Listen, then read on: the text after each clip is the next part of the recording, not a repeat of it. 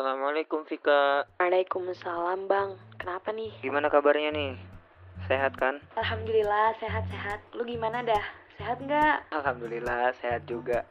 Eh lu malam ini lagi sibuk apa nih? Um, gue lagi di luar sih, lagi di mall. Biasalah belanja buat lebaran. Kenapa nih? Tumben? Waduh waduh. Hari-hari terakhir bulan Ramadan nih kayaknya. THR numpuk ya. Enggak juga sih. Kenapa? Lu mau ngasih THR ke gua? Sini gua tampung. Ya kagak lah. Kan lu yang lagi di mall. Ada juga lu yang bawain barang ke gua. Baju lebaran kayak atau sepatu. eh BTW ngomongin tentang hari-hari terakhir bulan Ramadan ada yang mau gue tanya ini ke lu sibuk nggak Ya kali aja ya kan, lu mau ngasih THR ke gua. Gimana gimana mau nanya apa? Santuy kok. Gua walaupun di mall juga masih bisa lah ngobrol. ngomongin tentang THR-nya nanti aja kali belakangan ya. Sekarang gue pengen nanya tentang 10 hari terakhir di bulan Ramadan itu sih. Katanya kalau nggak salah denger ada satu malam yang benar-benar istimewa ya. Kalau boleh tahu namanya itu apa sih? Dan malam istimewa itu datangnya kapan barangkali lu berkenan ngejelasin ke gua Oh, itu. Itu tuh namanya Lailatul Qadar. Kebetulan semalam Abi habis nerangin juga nih ke gua masalah Lailatul Qadar ini. Lu mau dijelasin gak? Wah, alhamdulillah.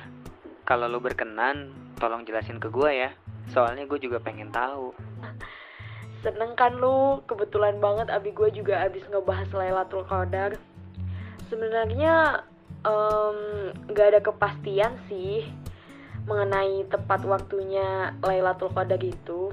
Kayak lu sama dia. Aduh, aduh. Tentang gua sama dia mah nggak penting sekarang. Yang penting sekarang lo ngejelasin ke gua tentang Lailatul Qadar. Cepetan. Iya iya, bercanda kali. Sebenarnya itu nggak ada hadis atau ayat Al-Quran yang menerangkan kapan tepat waktunya Lailatul Qadar itu datang. Cuma ada hadis yang diriwayatkan nih oleh Abu Daud menerangkan bahwa Lailatul Qadar itu ada di setiap bulan Ramadan. Dan ada juga hadis yang diriwayatkan oleh Imam Bukhari menyebutkan Lailatul Qadar itu turun pada tanggal gasal 10 terakhir bulan Ramadan. Gitu, Bang.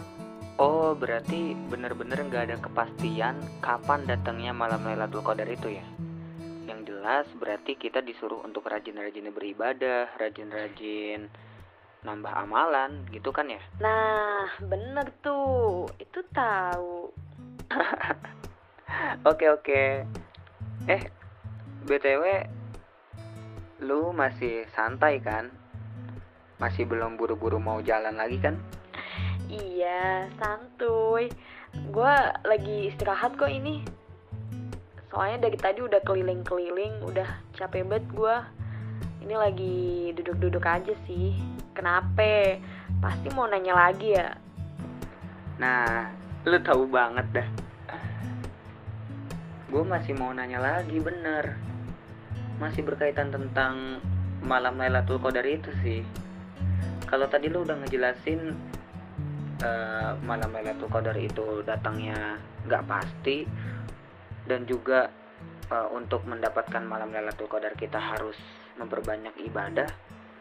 Terus yang pengen gue tanya, amal ibadah apa yang harus kita lakuin yang harus kita perbanyak supaya kita bisa mendapatkan malam Lailatul Qadar itu kira-kira apa Iya banyak. Kan Lailatul Qadar itu malam yang lebih baik dari seribu bulan. Yang artinya kalau kita ngerjain kebaikan nih pada malam itu, itu tuh lebih baik dan lebih bagus dari malam biasanya. Walaupun sebenarnya kalau Ramadan itu semua malam baik ya. Tapi Lailatul Qadar ini spesial nih. iya gue paham ibadahnya banyak cuman gue minta tolong buat disebutin apa aja ibadahnya begitu supaya gue paham soalnya gue nggak paham ibadah apa aja yang harus kita lakuin Oke oke, gue jelasin dah. Jadi gini nih, Syekh Nawawi menerangkan dalam kitabnya yang Nihayatul Zain, ada tingkatan melaksanakan ibadah dalam menghidupkan Lailatul Qadar. Pertama, menghidupkan Lailatul Qadar itu dengan memperbanyak sholat. Ini adalah tingkatan yang paling tinggi. Yang kedua, menghidupkan sebagian besar Lailatul Qadar itu dengan memperbanyak zikir. Nah, ini tingkatan yang sedang. Yang ketiga, tingkatan yang paling rendah nih atau minimalis lah itu melakukan sholat isya dan subuh secara berjamaah gitu. Oh, tapi sebentar. Kalau begitu, wanita-wanita yang haid itu ada kemungkinan mereka nggak dapat malam Lailatul Qadar dong. Apa kabar sama mereka-mereka yang lagi haid? Kan kasihan kalau kayak gitu. Banyak juga ya pertanyaan lu. Awas aja nih kalau ketemu kagak traktir. Tenang. Soal traktir mah nanti ya gampang. Tunggu offline dulu kuliahnya. gimana gimana? Itu wanita yang haid harus ngelakuin amalan apa supaya mereka bisa dapat malam Lailatul Qadar? Ada. Coba deh gue tanya. Tadi udah gue sebutin kan tingkatan ibadah yang bisa menghidupkan Lailatul Qadar. Ada apa aja coba? Sebutin dulu. iya nih, gue masih ingat. Gue sebutin ya. Yang paling utama atau yang paling tinggi tingkatannya itu uh, memperbanyak sholat. Setelah itu berzikir. Lalu yang paling tingkatan paling bawahnya itu ada sholat isya dan sholat subuh secara berjamaah. Ya kan bener kan? Oh iya iya iya. Oh gue baru paham. Kalau misalkan orang-orang atau perempuan yang haid itu nggak bisa melaksanakan sholat, tapi kan mereka masih bisa berzikir ya. Artinya dengan mereka berzikir itu mereka tetap bisa mendapatkan kemuliaan di malam Lailatul Qadar. Bener nggak? Iya, yeah, kayaknya bener nih. Yap, betul sekali. 100 dah buat elu. Jadi gitu ya. Wanita haid atau wanita yang sedang nifas tuh tetap bisa menghidupkan Lailatul Qadar. Ya dengan cara beribadah yang sekiranya mereka bisa ngelakuin.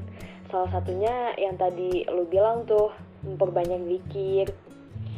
Wallahu a'lam lah. Sekarang lu udah paham kan? Iya, alhamdulillah ya Allah udah paham. Makasih banyak atas ilmunya. Emang teman gue keren banget dah. Ya udah deh, gitu aja. Makasih banyak ya atas obrolannya. Bermanfaat banget. Dan mudah-mudahan bisa bermanfaat buat yang lain juga ya. Insya Allah nanti ilmu yang udah lu sharing ke gue bisa gue amalin dan bisa gue sebarluaskan biar lu juga dapat pahalanya ya kan mohon maaf juga nih gue udah ganggu aktivitas lu. Lagi asik di mall malah ditelepon. Banyak nanya lagi ya kan? Gue minta maaf ya. Lanjut deh aktivitasnya. Oke oke. Amin amin. Ya udah deh gue mau lanjut jalan dulu nih. Belanja gue belum selesai. Biasalah maklum saudara gue banyak banget. Jadi banyak titipan deh. Yaudah ya gue tutup aja assalamualaikum. Waalaikumsalam warahmatullahi wabarakatuh. Terima kasih